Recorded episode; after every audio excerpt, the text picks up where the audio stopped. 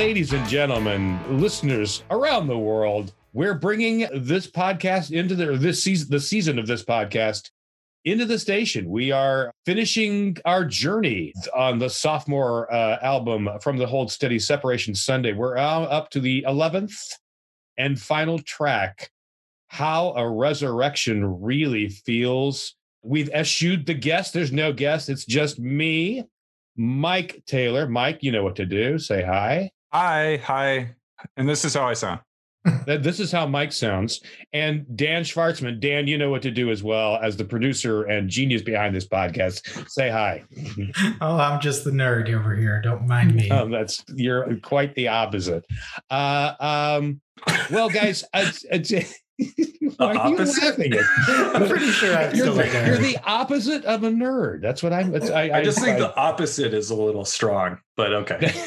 it might not be, but the opposite is like overstating it.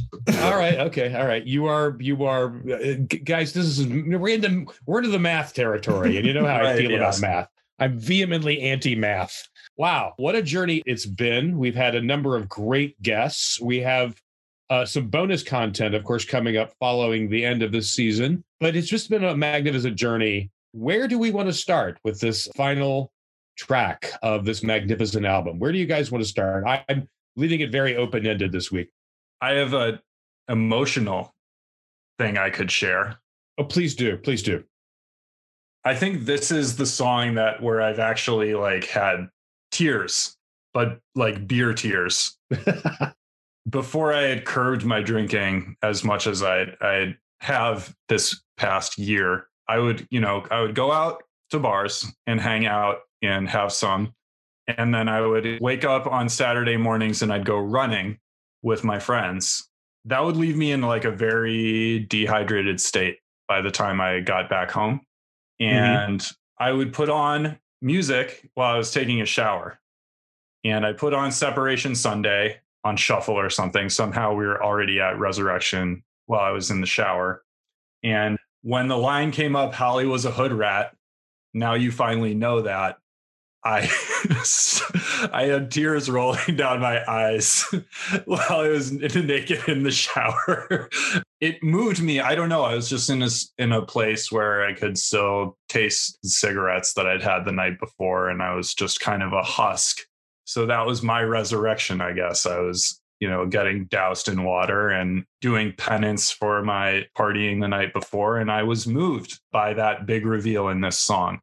And so there's some serious emotional power in this. I mean, it was kind of a silly moment for me, but uh, it was an authentically felt feeling. So Well, I, I, want to go back to that moment. You mean like that was the first time that you actually heard that, that lyric? I mean, you know, I, not by by which I mean we all hear a song, but like this is that's the first time you really like listened closely and heard that line. Is that is that why it was so transformative? I think, yeah, I was, I was, uh, I was hearing it in a different way. I think, you know, I think I just heard it before, like, these are some words, and I, I, I think that that what maybe the meaning of it, not to get too like literary about it, but just like the, the fact that this person that we've been following had hit this bottom that the s- sort of lowest type of person in a way in this world is like the hood rat. And to to to have that revelation take place when this person has sort of been held up in so many different ways spiritually and artistically and romantically that she's actually been in this incredibly low place i think putting together not intellectually but just as a feeling i think probably maybe so yeah i guess maybe i heard it for the first time in a different way. Certainly, I knew what the words were, but I think I got got something else out of them in the shower. I- I- I- again, again, the cleansing water. You know, it's that's uh, these are very important. You know, it's it's it's funny that maybe you were subconsciously tapping into the mythos that was already sort of being foregrounded in in that song and on that album as well. So all that water imagery and you know, yeah. And my my brain is like fully dehydrated, like a like a sponge that you've left on the counter for a week, like brittle and Dehydrated because you've spent time in the cultural desert.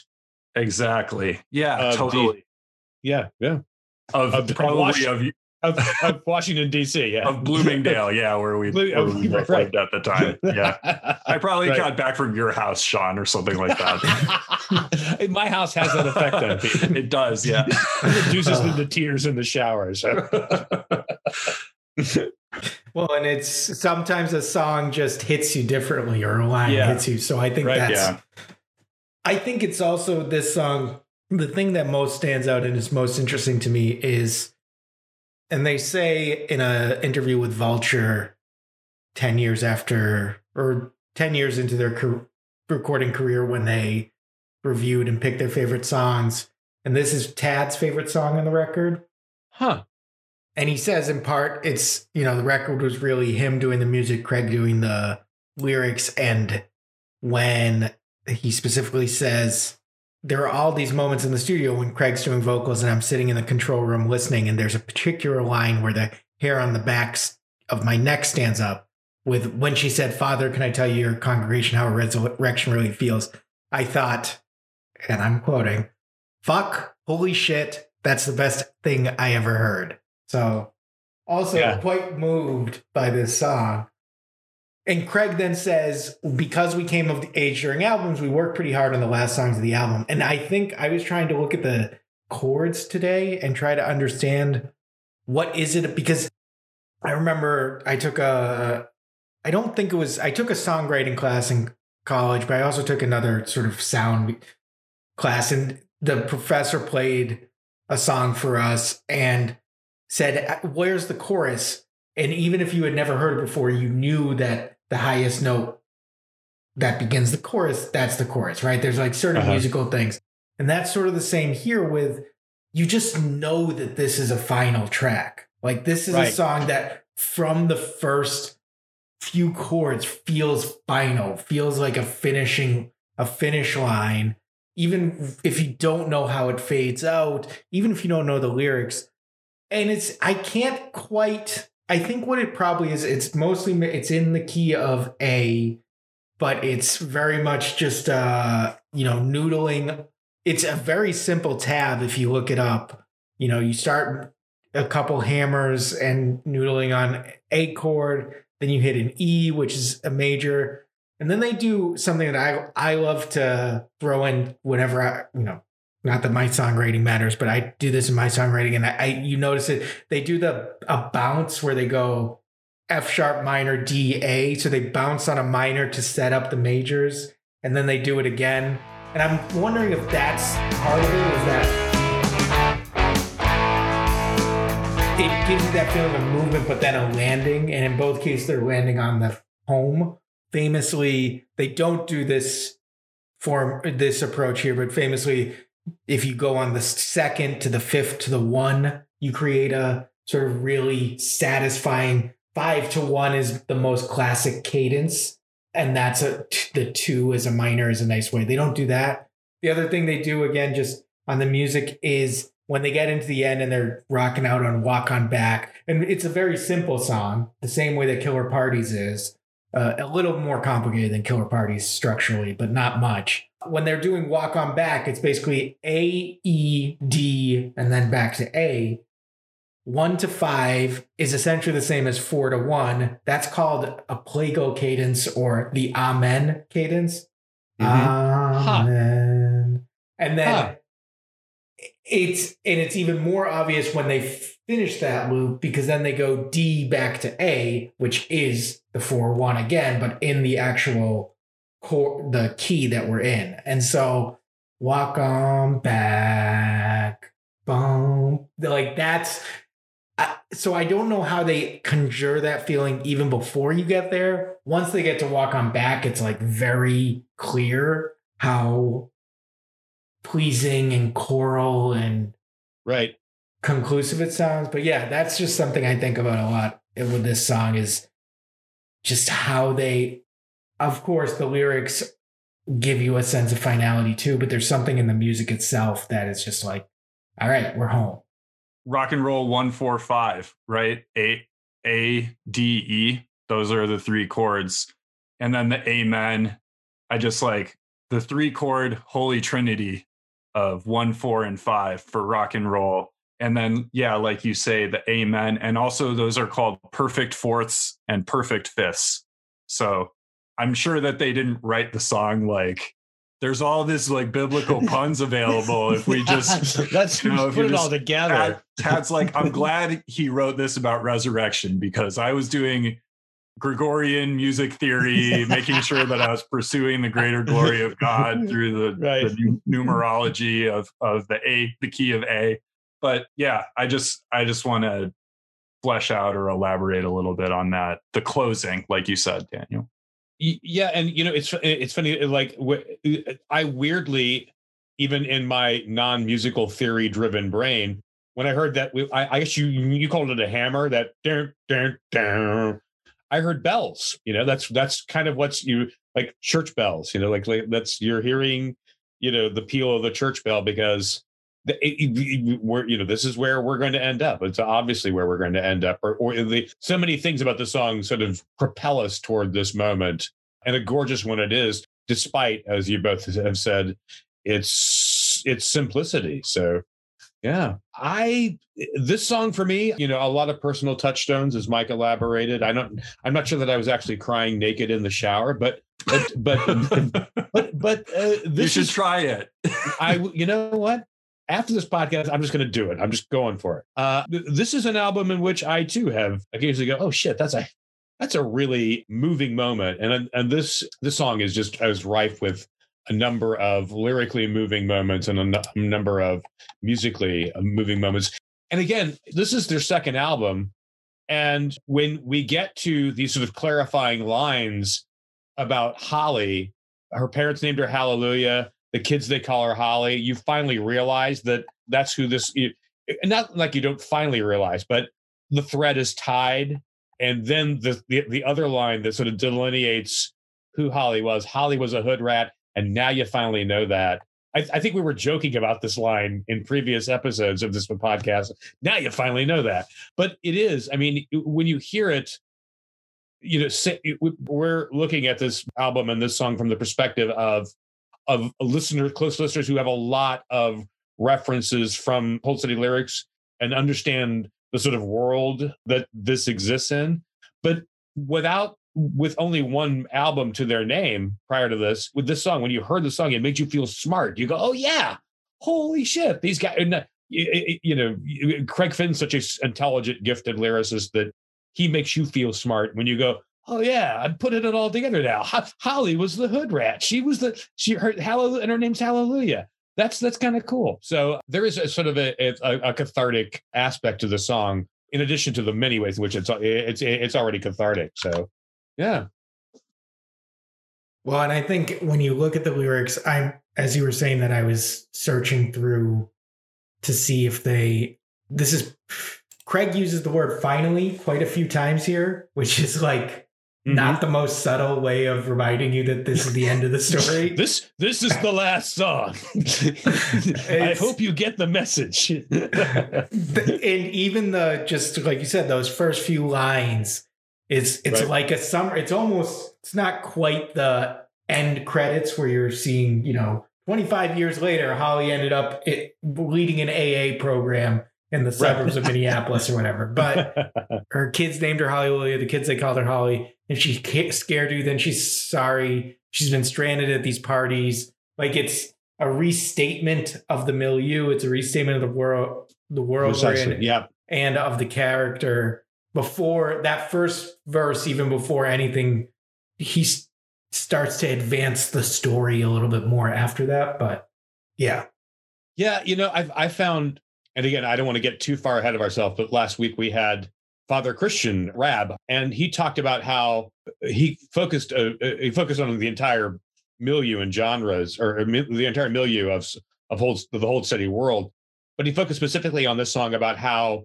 uh, when Holly comes walking in, broken heels and uh, her hair done up in broken glass, the priest just kind of laughs, which I thought was a, a a sort of interesting way of like the sort of he, and he said it he put on how com- it's it's kind of a comic image of you know it's almost almost like uh, uh like, like the end of the graduate. A, a church is disrupted by someone who's clearly shouldn't be there at that time. But it's also joyful right? Because she's coming back. Almost as if the priest knows that, I, we know you're a hood rat but you're going to come back. You're going to come back to the spiritual reawakening that exists in this building. And you're going to tell your story as well. So i thought that I, I, I like that line as well. So I think that's also kind of a Catholic thing, or I don't know if this is true earlier. I don't know if I remember things being like this, but as I've gone to church services as an adult, I've noticed it almost seems like there should that it's an ethic that priests have of generosity in moments when the mass is disrupted. Like a toddler gets loose and like starts running up and down the aisles or something.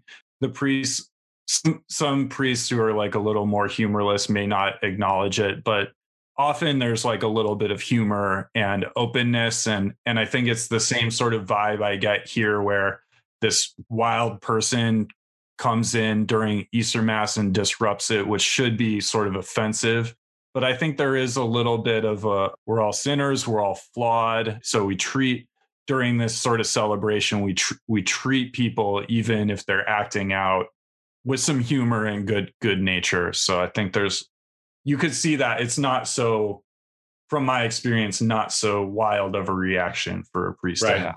Kind of fits. Right, right, right. right, right. Good priest, I would say. good job. It also, I think, allows for Craig a little bit of light into his work, right? Because Almost Killed Me was very much a funny record, and I don't think it was mm. hard to. It was one-liners, it was jokes, yeah. etc. There's still great one-liners and there's still great irony, but it's this has the feeling of a more dramatic work, and for him to allow for this disruption to say like, yeah, this is this big moment where Holly comes back, but it's also kind of funny, and that was you know we explored that a little bit more in the episode that'll come out next week. But there is that sort of humor, even for Craig as the writer. There's an opportunity for levity amidst this big finishing dramatic resurrection on Easter moment. Right. If right. I'm yeah, if I'm the priest, I'm like calling an audible for the homily sermon. I'm like, this, thank you, God. All right. I wrote something out, but I think I'm going to riff a little today. right. I, I could put this one in the pocket and use vamp. it another time. Yeah. Yeah. yeah. well, well, I mean, so the priest did laugh. The deacon caught a draft. And Holly asked, Can I tell your congregation how, how a resurrection really feels? Then the perspective changes from the sort of over my narrator. Uh, Holly was a hood rat, and now you finally know that she's been disappeared for years. Today she finally came back. But then it goes into this sort of first person journey where she talks about where she where she went all over the country.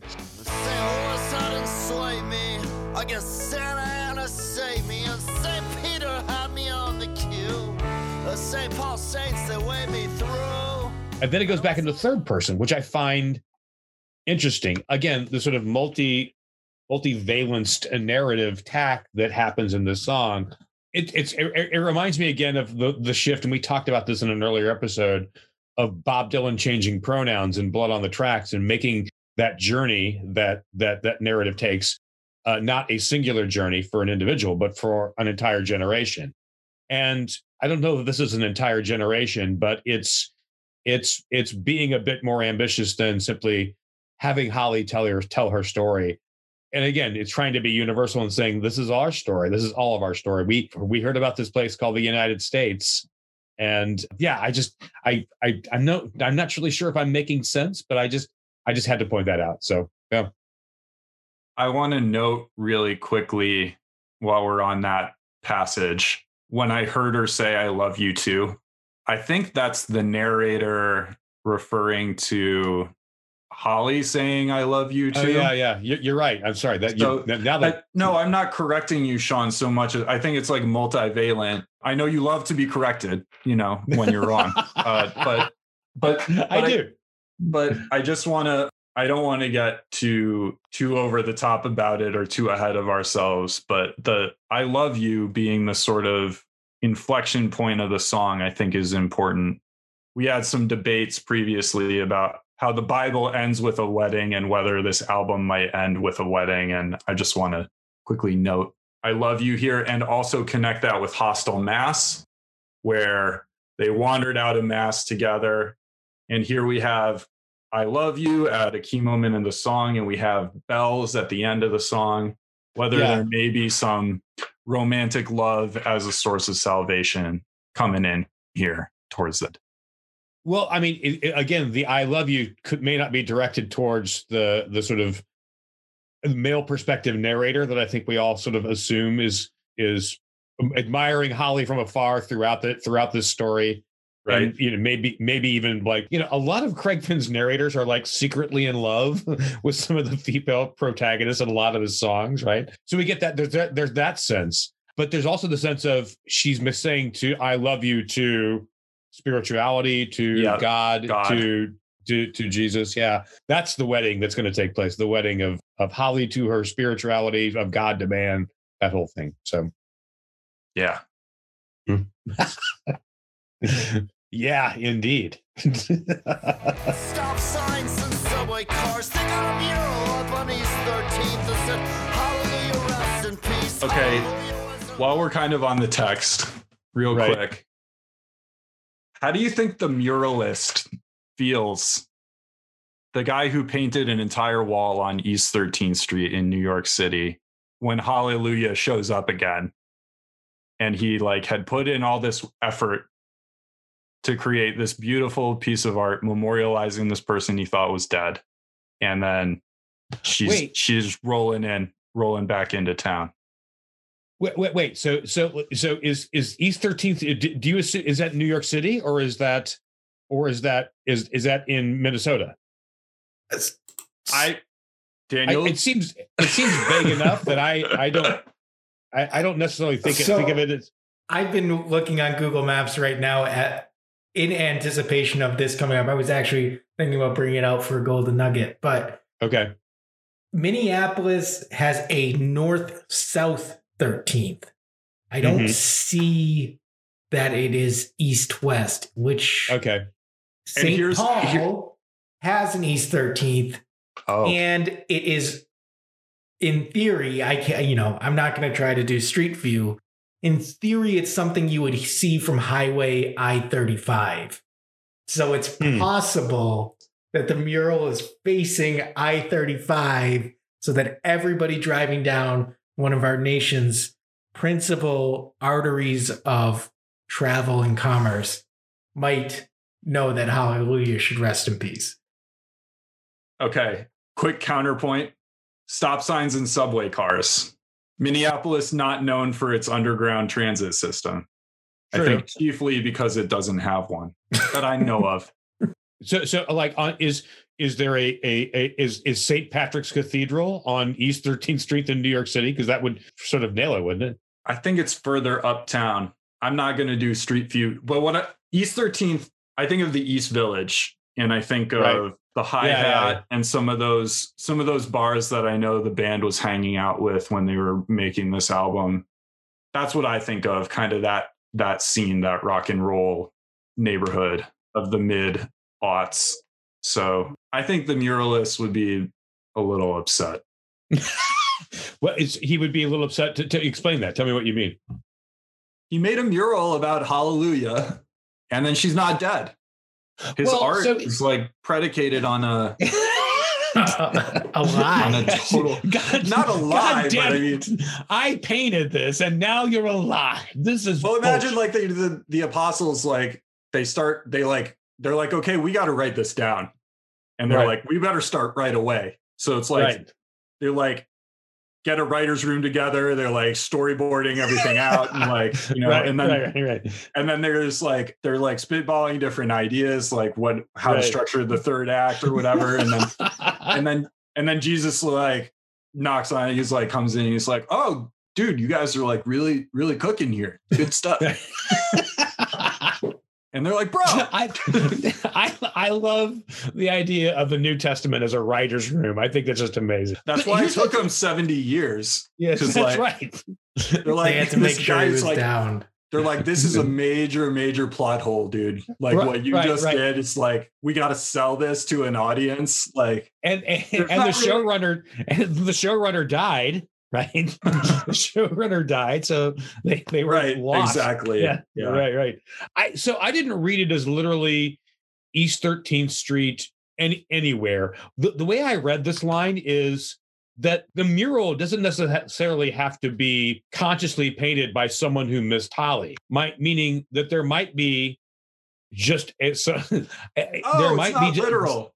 Yeah, Not th- th- there might be like like the like someone might have seen this painted. It could have been just like some some crazy religious guy painting some religious iconography. But the narrative, the narrator saw this and folded that into when you see it through the narrator's eyes of everything is I miss Holly, then everything, every single symbol becomes folded into that. So so that's the way I sort of read it. I didn't read it. I I didn't read it literally. I read it like you know, look, our I- whole world is crashing down. Look, the, even the sign, the signs are there. Look at that sign. oh my gosh. hallelujah, rest, rest in peace.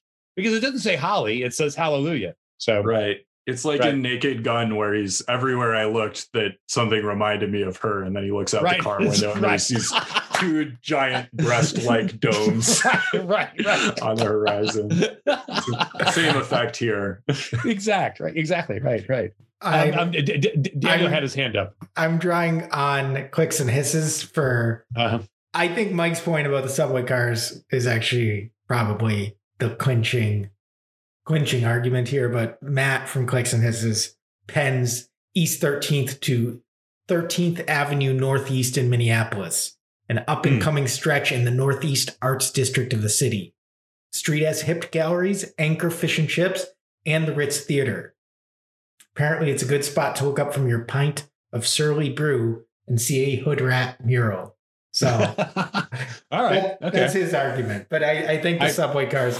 There's also somebody on the Genius tab says, I guess I never bothered to think about the cover art to Separation Sunday. They peg to being Brooklyn, to being East Huh. Williamsburg. So that would make an argument for some New York. um, right, right, right, right, right. but yeah, I mean it's it's interesting because the album is so is still pretty Minneapolis heavily and in um multitude of casualties.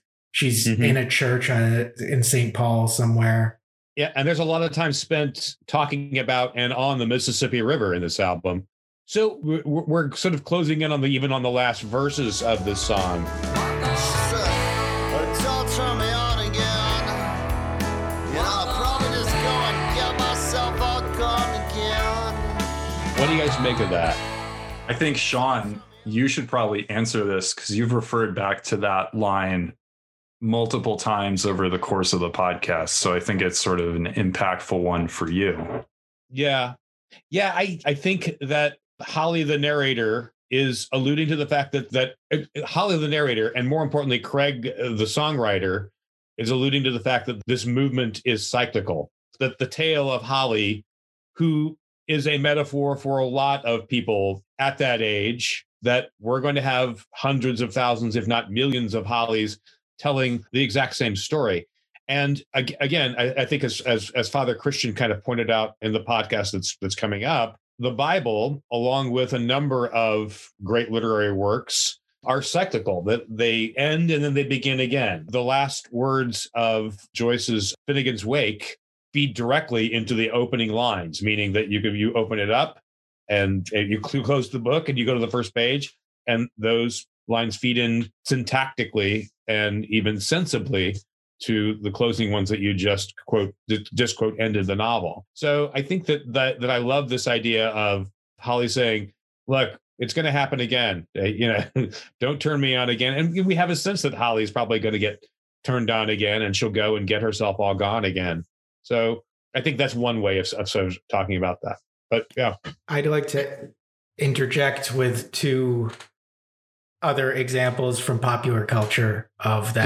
One which I care less about, which is Joanna Newsom on Divers, has the same sort of Finnegans Wake. I think she the last word. I can't remember what it is, but I remember it happening. Feeds into the first sentence. More importantly, Mighty Max, the cartoon show in the '90s, did a loop back, and then it just never, it never closed. The, it never like escaped the loop. He beats, he faces the bad guy at the end, finds out that he's not going to beat him, but then he puts on the hat and he transports him back to where he discovered the hat at the beginning of the season, and Yeah. it's just drove me nuts as a kid. It still You, bothers you me. just you just made me think of another one. Pink Floyd's The Wall. Did you guys know this? That if you listen to the last track on side on, on what we used to call side four, kids, there's a brief little snippet of dialogue of a guy talking, and you can't really make it. It's kind of obscure. I'm sure Pink Floyd purists could could parse that for us, but if it feeds into that same snippet of dialogue briefly, like for a few seconds, on side one, track one. It loops. The wall is a is a circular movement. That's just in another way that. And again, it's, it's a concept album, which of course Craig is sort of aping here, or at least approximating. Hmm. And on the theme of cyclicality, what better way to evoke that than a refrain of walk on back Right. that echoes and echoes and echoes until the end of the album. Going out and coming back, going out and coming back. Walk on back. Walk on back and walk on back. And the sound that the album closes with, what, what is that's um you guys said what is it, it it's ding dun dun dun. sounds like dun. Frère Jacques a little bit. Yeah. Yeah. Bum, right. bum, bum, bum. It's not quite the same, but And it's it's it sounds like a toy piano, doesn't it? Did, do I have that? It, what, what do you guys think it sounds like? I always heard toy piano there. It's it's not like it's not actual church bells, right? It's it evokes bells, but yeah, it could it A could thumb piano, maybe? I could be know. a triangle. Honestly, it could be three different tone triangles. Yeah, it's, it, but I it's, I just I I hear like a toy instrument of some sort, yeah. and it made me think of how um, there were a number of songs that were like popular songs at that time that were ending on they were using toy instruments. Wilco's "I Am Trying to Break Your Heart." I am trying to break. That song ends on a like toy piano. So it made me think of that, but it also it made me think of like a childhood innocence that we're that we're going back to the beginning, you know, that kind that kind of thing. So yeah, but you're right, Mike. Walk on back, walk on by. Yeah, I think the Gone Again is also at least a hint of self awareness of con of of at least understanding her flaws. She knows she actually did know at the beginning, right? She has to concentrate when she kisses. I've never done so much of that, but now she's had the experience to know that if she goes too far, she was strung out but experienced. If she gets too turned on, then she'll just get gone again. And so there's like a little bit of a she's learned her lesson. Mike is You get the sense that she hasn't been concentrating for a while. like there's been very little concentration lately. She has Right, not right, been right, very focused. Yeah. right. well, that's the first act, second act, third act, right? Right. Right. Right. Right. Yeah. So, why do you think the the narrator says we all got kind of curious? Is this, I you know, I'm going to go straight to re- religion. Is this good news? Good news? And the disciples are like saying, "Ah, wait a minute, this um, this guy, this guy has a message." And is this sort of analogous to that kind of thing? Or is it something else? Oh, I like that way better than the way I heard it, which was just kind of she's getting reintroduced to this rock and roll party world and people are just kind of viewing her as intriguing and like I thought it was a very superficial perception of her from the point of view of of the we all here, which I don't think is quite as rich or interesting. I wish I was in the shower naked right now, Sean, because it's hitting me in a completely different way. If I had a dime for every time some good-looking guy said to me, "I wish I was in a shower naked right now," God, I just wish I was naked in the shower. yeah, that's right. I hear, I get that so often. It's just weird. D- Daniel, you look like you want to say something. If we're talking about this cyclical, and Mike's gonna dislike this even more, but if you talk about Mhm. the cyclical nature, So that's part. We all got kind of curious. So it's like, all right, and so now we're gonna pay attention to her story, and so then we start the record over.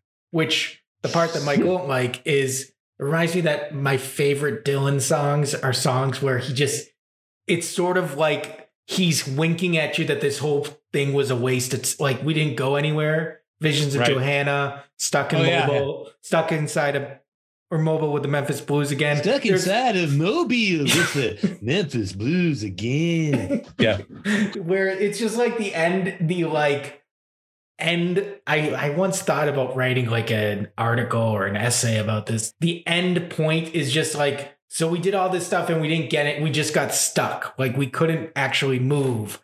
We Right. did this journey of the mind and we and so that's where we all got kind of curious. It makes me feel like where it's a wink of we've just listened to this 45 minute album and here we are like for all this movement we're still holly's still gonna get gone again like we have we moved anywhere and that's you can get philosophical about how that applies to life in general but that's sort of yeah Is there glory in the struggle? is there any redeeming element to this whole thing? But I think like there is. It's an album about creativity and it's an album about looking for something more and trying to find your way out of bad spots. That illusion could be we all got kind of curious and it's a, in a dismissive way, like you're saying, or this is the start of a new path which I'm going to steal one of Daniel's tricks. I listened to Stuck Between Stations, the first song off of Boys and Girls in America, right after listening to this. And the contrast between the mood of those two songs and the tempo and the uplift of this song rocks how resurrection really feels has a lot of movement to it but i think it feels sad and final and stuck between stations kicks off really hard and is a very much more uplifting song despite being about a suicide and so i think there's something like artistically directionally that this is a maybe an inflection point and there is a cyclicality to this but you also spin out from this song into like a new orbit into when you get into the next album from here so it's Right. like where do we go from here is kind of where this song ends. And then I think what's most sort of striking and inspiring about the way the next album kicks off is like, I think we might have found a way to go Right. from in Stuck Between Stations. So That's a great way to think about that. That's that's a, that's a fantastic, interesting way to think about that. Let me get my wasteland tropes out of the way, so Yes, and let's so do that, so that so that that Daniel's wonderful mic drop doesn't get wasted again. Wasted by the wasteland.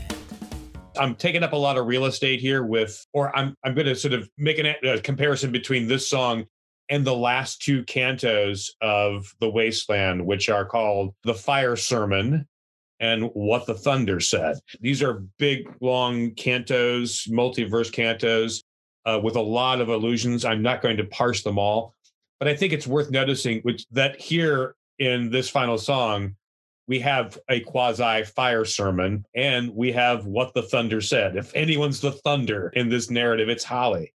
And so she gets to tell us exactly how uh, how exactly she gets to tell her tale uh, of what happened to her. Also worth noting is the the last words of the wasteland are not in English. It's Shanti, Shanti, Shanti, the peace which patheth understanding and Holly is walk on by, uh, walk on back, walk on back, walk on back. So I think it's it's quasi analogous there in that it ends on an incantation, it ends on a prayer, it ends on there's there's something going on there. So my PhD thesis is intact once again as I parse because I compare Separation Sunday with with uh, the Wasteland. So Well, real quick, Sean, you said there's definitely a fire sermon here.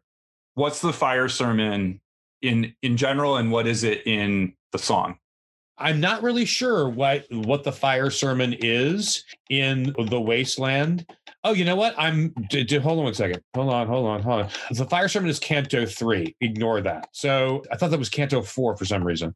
But what the thunder said is Look, here's a quote from it. A woman drew her long black hair out tight and fiddled whisper music on those strings, and bats with baby faces in the violet light whistled and beat their wings.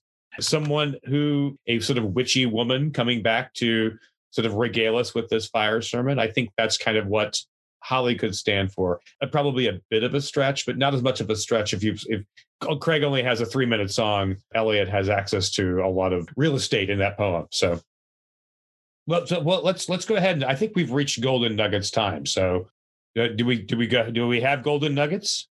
I mean, I'm fairly thin here. A lot of the things I was thinking up because I was so focused on the finality, the a lot of the things I came up with faded. I think there's something really interesting about how the Hold Steady approaches last tracks on their albums. And I don't Heaven is Whenever and Teeth Dreams are I don't know well enough to speak to, but Killer Parties is sort of a jam. This is Southern rock is the feel. I think somebody has called it Southern rock from the band. I can't remember if it was Tad or Craig or Franz. Southtown Girls is also a little bit of sort of in between that and Seger, I would say, or that sort of like blue collar ch- journey almost a little bit without the 80s aspects Right. of it. Slapped Actress is a little, I, don't know if it it's also has that final feeling, but a little different. And then Confusion in the Marketplace. I don't know if I've said this on the podcast, but I realized after we had our guest last season, Emily Harris, that it's a rip from Purple Rain by Prince. The again, I think those are probably something like these that you can do like a double amen cadence, I think. Can go D to A to E. And I think that might be what they're doing there.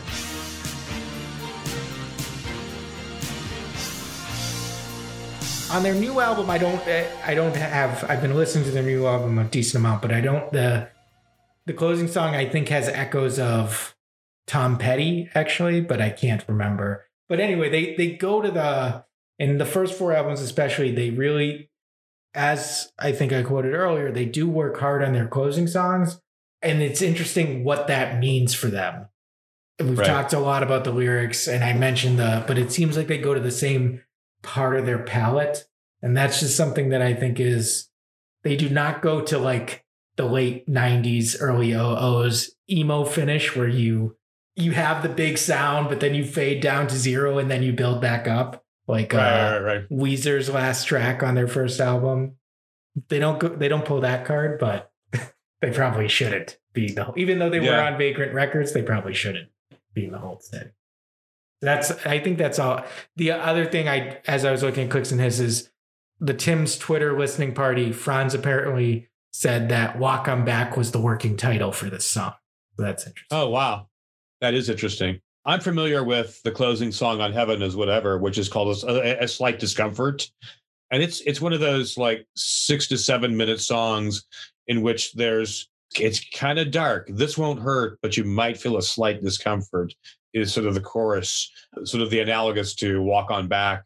That happens here. It's a pretty dark song. It's basically a guy from almost from a religious perspective getting impatient with someone in his life who wasn't as spiritual and religious and intensely how do i put this? Intensely committed as he would have liked him her to be. I'm almost certain it's a her but i don't want to but yeah th- this won't hurt.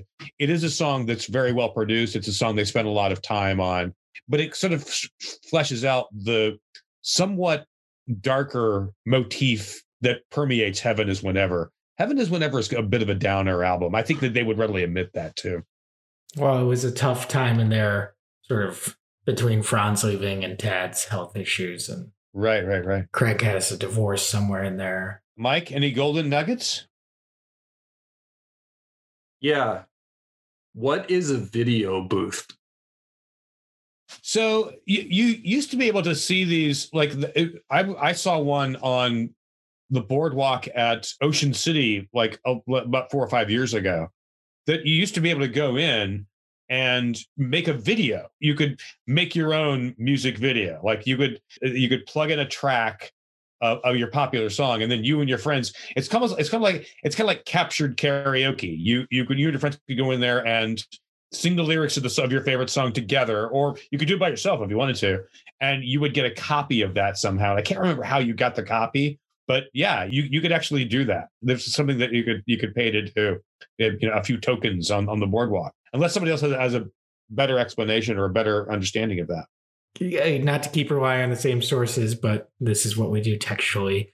Genius agrees with you. Clicks and Hisses argues that it's a private porn booth, which makes me think of it makes me think of the piano teacher, I think it is, where there's it's a book where I feel like there's a lot of I, that's I hear private porn booth and that I'm thinking that that book where the character is like going under a bridge to a peep show or some or Right, like right, a, right, something like that. So may could be It's that. probably both. It's probably both. I had some porno under currents, but I just honestly didn't know. So I guess that's less of it. I was like, give me a golden nugget as opposed to me providing one for you guys.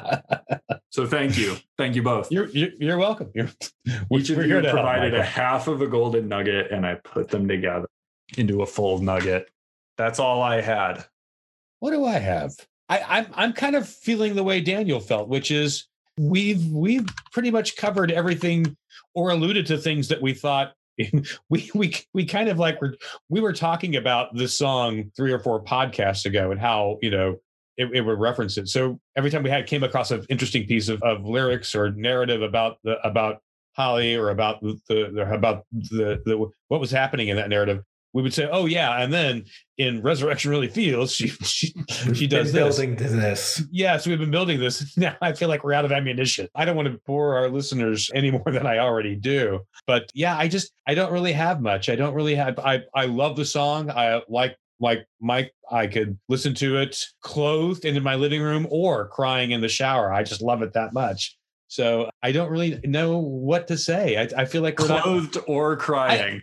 exactly. I one. think, yeah, I feel like we're we're depriving our listeners of that big, huge ending that the hold steady themselves would be impatient with. They would want to make sure that we that or they would want to lean into. They want to make sure that we end big. So I apologize for not. Well, wait, wait, wait, wait. Okay, let me try. Let me take one more swing. All right, I'll take one more swing. I spent the past week thinking a lot about my earlier adulthood. And I think that's partly because I've been spending a lot of time with my daughter, who's young, and we have another child coming along the way. And so I'm entering, you know, middle age for real. It's getting real. And I've spent a lot of time lately. I think it's partly there isn't much to do during the pandemic, et cetera, thinking about the past and thinking about my own sort of spiritual path and my own sort of history with substance abuse and partying not all of which is pretty. Some of which is you know i, I look back on with a, with a fair amount of regret. And i've also been thinking about catholicism and how guilt is kind of intertwined with your relationship with yourself and your relationship with your past. And on the one hand there's a sense in which everyone being guilty, everyone being possessed of original sin is a negative. It means we're all shameful and we're all bad in a way. But I think this gets back to the song. So I'm getting back to the song here that the fact that we're all shameful and we're all bad and we all have a history of sin and deprivation is unifying thing. And the Hold Steady is all about, I think, that unifying experience of getting through difficult times and reckoning with who you are as a person. And I think resurrection really does get us to that point because we have Holly brought as low as she possibly could be. But at the same time, she has an experience that she can share that sort of transcends all of the garbage and moves people to memorialize these events and moves people to curiosity to sort of see if if there could be more and so you know getting back to me crying in the shower i think there's a little bit of that that that's she's a hood rat we're revealing that now Now I've finally gotten around to telling you 45 minutes of song later, but that's the unifying sort of element. That's what that's the purpose of this this album. That's the purpose of this band is to reveal this kind of shared unity through shame or through through troubled past. So this song does mean a lot to me. It is important to me. There's a reason I cried in the shower when I heard it. I don't think that we could sum up this episode nor this season's podcast any better. I think that was very moving and very, very, uh, just very cool, Mike. I think that brings us to the end of our 11 song journey into Separation Sunday. It's been, I want to thank uh, both Mike and Dan for allowing me to take over uh, momentarily or, or uh, the, the hosting duties for this. It's just been a joy. It's been a lot of fun. So thank you both for that opportunity. I really appreciate you reaching out to me, knowing how rabid a fan I was of this band. So it means a lot. I think that's it. Is if there's anything else that you guys want to add? Likewise, thank you, Sean, and thank you, Mike, and thank you, listeners. And we do have bonus episodes, as Yeah. you now you finally know that, but we've we probably have said it a few times. It took us more than 45 minutes to tell you. But uh, yeah, All right, everyone. Thank you again. We'll, yeah, we'll see you thanks you. Sean. Thanks. Bye, everybody. Thank you for joining us on season two of A Positive Jam. As we mentioned a few times during the episode, there are bonus episodes to come, starting with Father Christian Rab. Starting with Father Christian Rab, a Catholic scholar and a musician, to share his insights on the band from a doctrinal and musical perspective. That'll come out next week as normal, and we'll have a couple more after that if all goes to plan. But we want to thank you for being here on this journey with us email us at mail at shortmanstudios.com or tweet us at, at Sean Westfall, at M. Brooks Taylor, and at Daniel Shortman. We love to hear from you, and we're open to ideas for season three of A Positive Jam. It's not a done deal that it will be on the hold steady or that it'll happen, and we're open to taking this wherever. Stay positive, walk on back, hold steady, and see you next week.